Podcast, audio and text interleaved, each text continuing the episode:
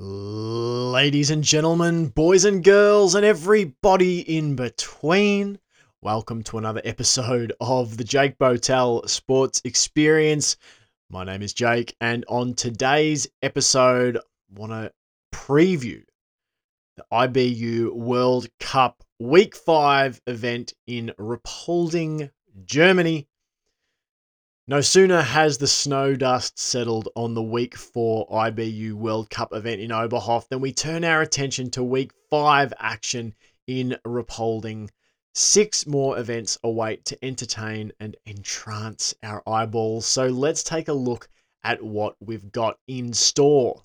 Up first, I want to talk all about the competition dates and times to give you an idea of what's happening when. So let's get into that. First things first, the event will unfold from the 11th to the 15th of January. And keep in mind, all of these dates and times that I'm about to give you are adjusted for Australian purposes. So if you want to know the who, what, where, and when for your particular time zone, simply go on and visit the event page on biathlonworld.com. All right, so first off, we're going to start. The last event we had in Oberhof went men's, then women's events. This time it's the opposite. We start with the women's 4x6 kilometer relay, which is occurring Thursday, the 11th at midnight. So late, late, late Wednesday night. In fact, so late Wednesday night, we're into the early hours of Thursday morning. So Thursday, the 11th at half past midnight. The men's 4x7 and a half kilometer relay is up next. That one happens 24 hours later, half an hour past midnight, Friday the 12th. The women's seven and a half kilometre sprint, Saturday the 13th at half past midnight. the men's 10 kilometre sprint, Sunday the 14th at half past midnight. The women's 10 kilometre pursuit, Sunday 14th, 10.30 at night. And we round things out with the men's 12 and kilometre pursuit, Monday the 15th at 12.45. 45 minutes past midnight. So last week in Oberhof, we started, we went men's pursuit, uh, sorry, men's sprint, women's sprint, men's pursuit, women's pursuit, men's relay, women's relay. We're starting with the relays this weekend. And before we get into previewing and predicting all those races, let's have a look at the current standings. Um, so there's bit over a month of competition done in the 2023-24 campaign. It's still a glut of Norwegian dominance at the top of the tree in the men's division, but things are still a little more interesting when it comes to the women. And given it's the women followed by the men in this week's order of events, let's take a look at their standings first. We're going to start with the overall women's individual standings. And number one in the world is still France's Justine Braisaz Bouchet on 592 points, followed by Norway's Ingrid Landmark Tandrevold on 501. Down in third is Elvira Öberg of Sweden on 473. In fourth, it's Lisa Vitozzi uh, of Italy on 456. And rounding out the five in fifth place is France's Juliette Simon on 438. So there wasn't much movement at the top of the leaderboard in the overall women's individual standings after Oberhof, outside of Julia Simon catapulting herself up into the top five over Germany's Franziska Preuss. Simon has been on the charge uh, and a, still a lot of ground left to cover in this season, so still room for things to be shaken up and for Braisaz Bouchet's lead to be challenged. The women's sprint standings. Justine Braisaz Bouchet of France reigns supreme there as well on 257 points, followed by Ingrid Landmark Tandrevold from Norway in second on 229 points, Elvira Öberg of Sweden on 180 in third, so the same top three as in the overall standings. But then we've got a, a bit of difference at four and five. It's Karoline Offigstad Knotten of Norway on 176 points in fourth, and Lisa Vitozzi of Italy on 173 points in fifth. Uh, we didn't actually see anyone rise in or fall out of the top five in the sprint standings, but we did see a couple of changes in how those five ordered themselves. Uh, France's Justine Braisaz Bouchet actually flipped into first, supplanting Tandrevold uh, for that top spot on the back of her sprint win in Oberhof. Norway's uh, Knotten flipped Lisa Vitozzi out of fourth spot uh, down into fifth. So that's the movement that happened there In the women's pursuit standings, Julia Simon goes number one on 246 points. Justine Braisaz Bouchet of France in second, so it's a French stranglehold on the top two spots. Elvira Öberg of Sweden, she's third in the other two standings I've just mentioned. She's third here as well on 216 points. Ingrid Landmark Tandrevold of Norway is in fourth on 191. And we've got Switzerland's Lena Häcki Gross on 166 points in fifth. No new faces inside the top five of the women's pursuit standings, but there was a shuffle of places.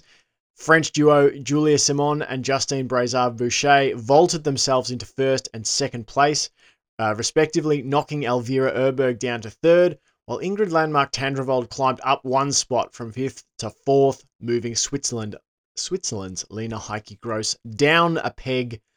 The women's relay standings, we've got Norway in number uh, in first on 255 points, Sweden in second on 210, France 195 in third, Germany 150 in fourth, and the Italians round out the top five in fifth with 134 points. So just a single change in the top five of the women's relay standings as Italy surged over Switzerland into fifth place on the back of a fourth place finish in the Oberhof relay. A familiar spot for the Italians who finished last season's relay in fifth place.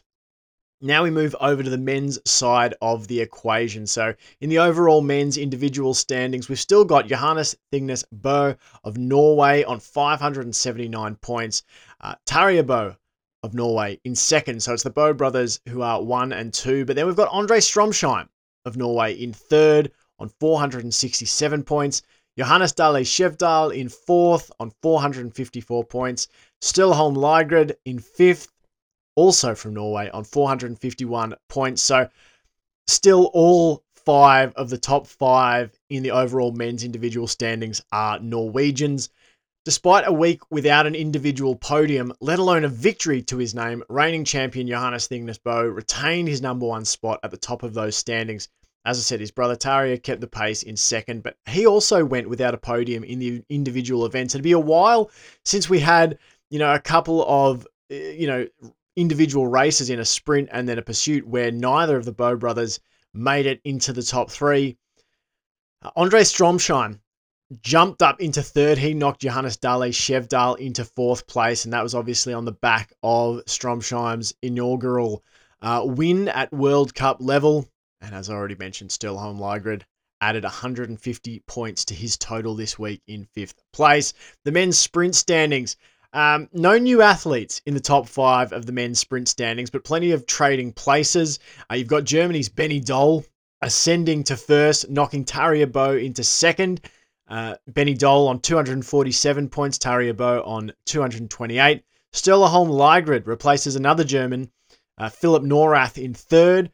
Lægreid on 221 points, Nawrath on 187. Overall world leader Johannes Thingnes Bo retains his spot in fifth place, just 22 points though above Andre Stromsheim, who is looking up from sixth.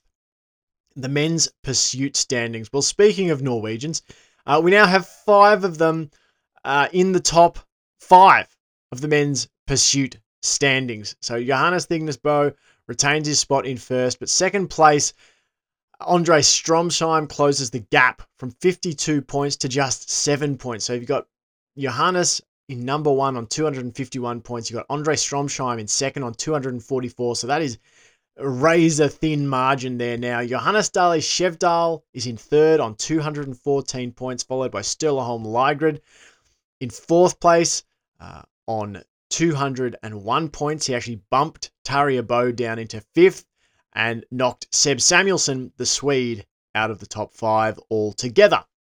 The men's relay standings got Norway in one on 270 points, Germany in second on 195, France in third on 186, Italy on 155 in fourth place, and in fifth spot it's the Swedes who are on 130 points.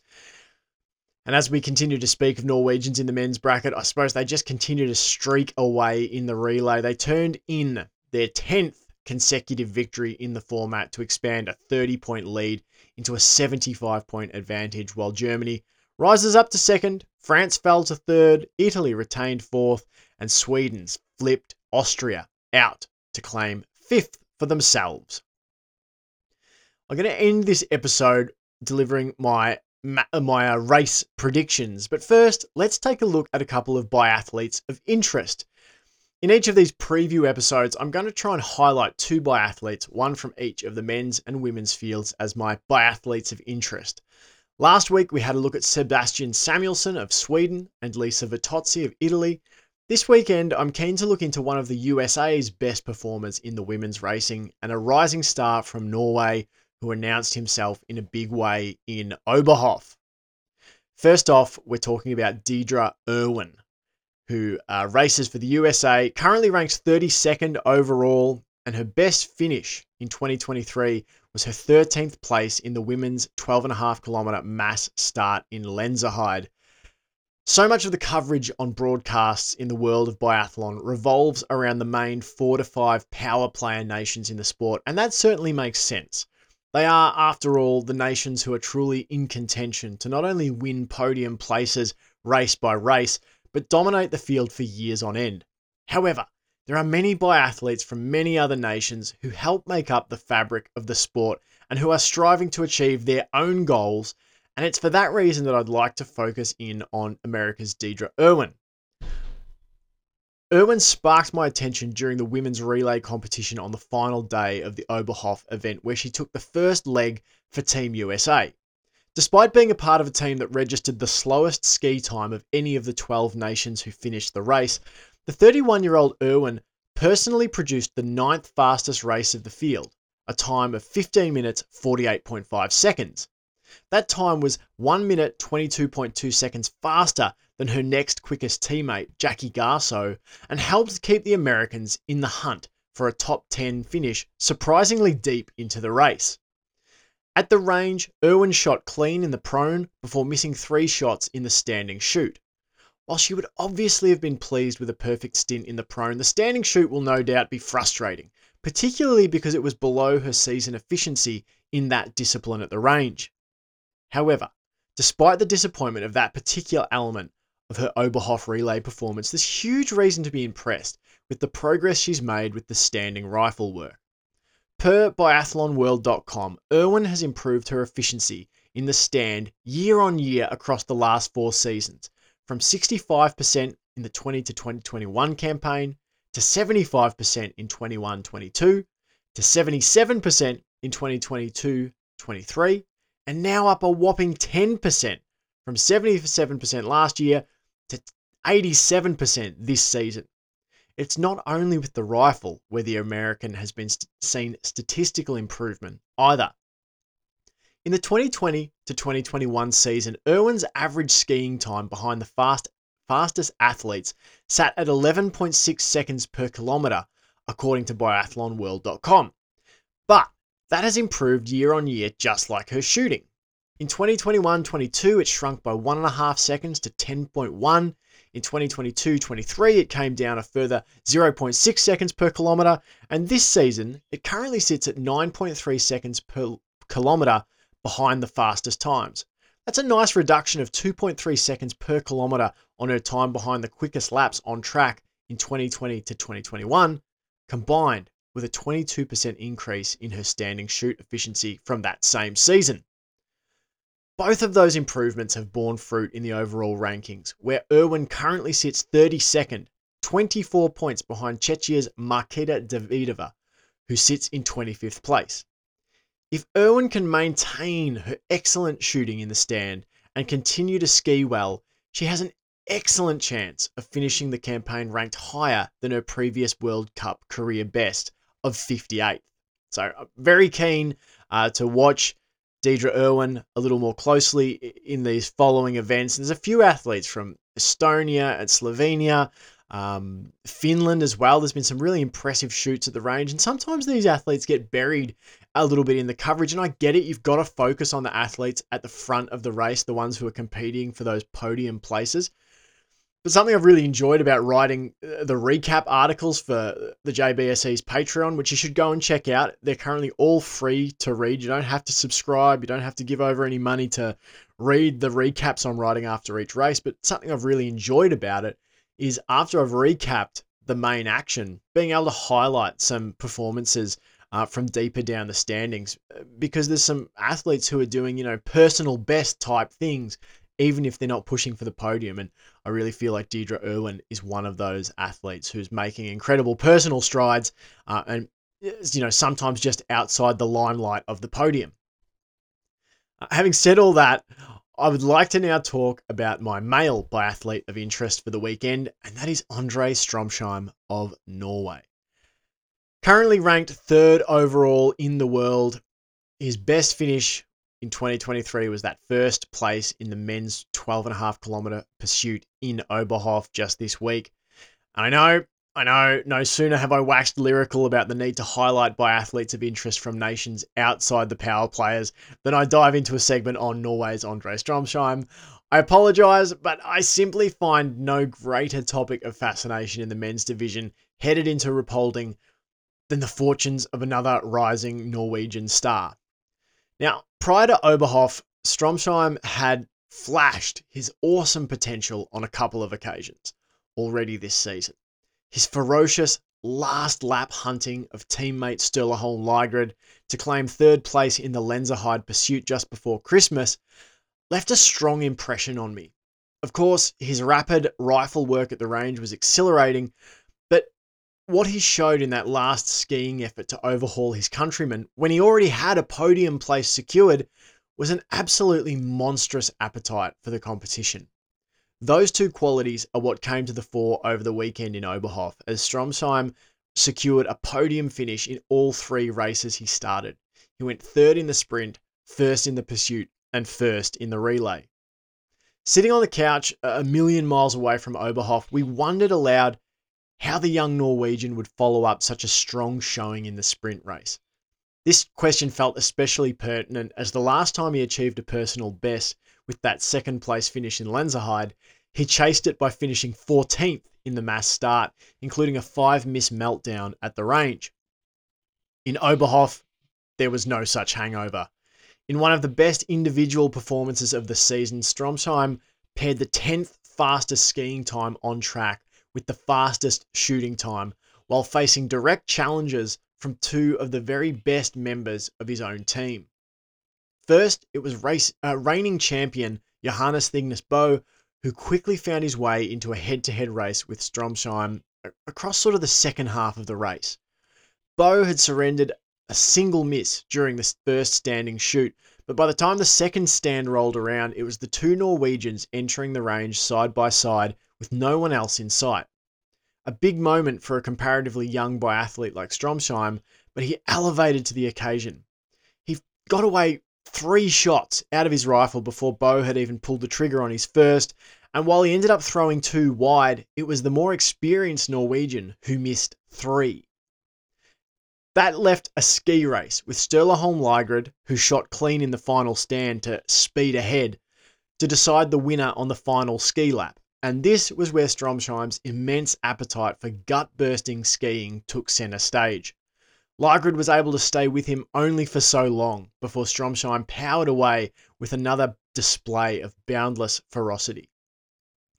Now we're left to wonder again just how good can Stromsheim be? Or rather, how consistently can he be as excellent as he was on the weekend in Oberhof? It has been amazing to see this blossoming unfolding before our eyes over the last few events, but will the bloom have staying power and longevity? Only races yet to be run and ranges yet to be stared down hold the answer. I had actually wondered in my last article whether Seb Samuelsson of Sweden could play the Nadal to Bø's Federer this season. This last weekend has left me wondering that perhaps the biggest threat to the reigning world champion's crown exists within the walls of his own team. Uh, and it's fascinating to think about Stromsheim, you know, toiling away in the IBU Cup for a lot of last year and the last few seasons.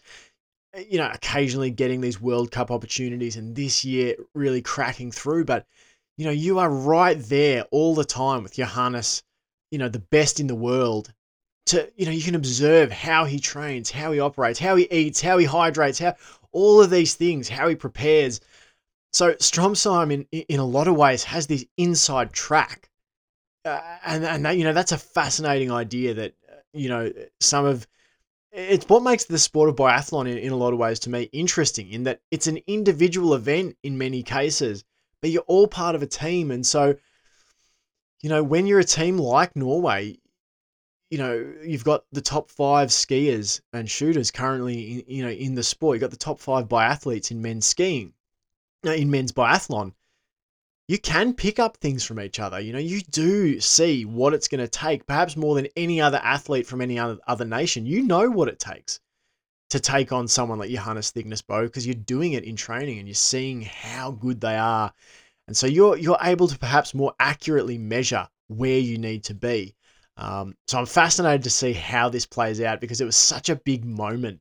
Um, the way he took on, you know, both Johannes Thingnes Bo and Sturla Holm Lægreid, there was just no fear in Andre Stromsheim. And, and that was super impressive in such a big spot to come up strong, not only in the shoot, which is so sort of cerebral in a lot of ways, but then in the ski as well. It was just, it was, it was really impressive. All right, let's get into my Ruhpolding race predictions. I'm off to a cracking start in my race predictions, successfully predicting the result of just one of six races in Oberhof, which was a pretty uh, pretty straightforward one. That was Norway in the men's relay. Uh, I might be so generous as to give myself a half point for telling you to keep an eye on Julia Simon in the women's pursuit, but that would be exceedingly gen- generous and possibly cheating because I gave my official pick as Justine Braisaz Bouchet, who ended up finishing second. Anyway, here are my picks for Ruhpolding. So we kick things off with the women's 4x6 kilometer relay, and I'm predicting that it will be back to back victories for the French after they broke through Norwegian dominance in Oberhof. I think France finished seventh in this same event in Ruhpolding last season, but that team lacked both Justine Braisaz Bouchet and Julia Simon, and one feels that those two biathletes who are in exceptional form can make a phenomenal difference. So I've got the French winning the women's relay. In the men's four by seven and a half kilometer relay, I refuse to look past the Norwegians here. They are just absurdly strong right now, able to leave out biathletes like Johannes Dale Skjevdal and Vetle Sjostad, uh, Sjostad Christensen and still win by a whopping two minutes over the field. Until one of the bigger nations like Germany, Italy, Sweden, or France get their shooting together, I think beating Norway looks like an impossibility. I mean, if Norway misses 10 shots or fewer, they're probably winning the relay and winning it somewhat comfortably um, until further notice. In the women's seven and a half kilometer sprint, I'm choosing France's Julia Simon to make it back to back victories in individual races. She has begun to look absolutely menacing once again, with her ski times quickening and her shooting looking as ruthlessly efficient as ever. She's still 154 points behind teammate and world leader Justine Braisaz Bouchet, but that gap could be closed over the final five events of the season. That spins us to the men's 10 kilometre sprint, and that field is beginning to feel remarkably open, as long as you're talking about Norwegians or Germans. I'm choosing Norway's Sturla Holm Lægreid to finally crack first place in an individual podium this season. His brilliance with the rifle, he's averaging I think 94% in the stand uh, in the in the uh, prone and 95% in the stand off the top of my head. Um, you know that's going to have to carry the day for him. He has to shoot well uh, in any race. But I just have a gut feeling that he's going to break through for a first place here in the men's 10 kilometer sprint. And his ski times, while it's you know it's not blistering, they've definitely be- been speeding up.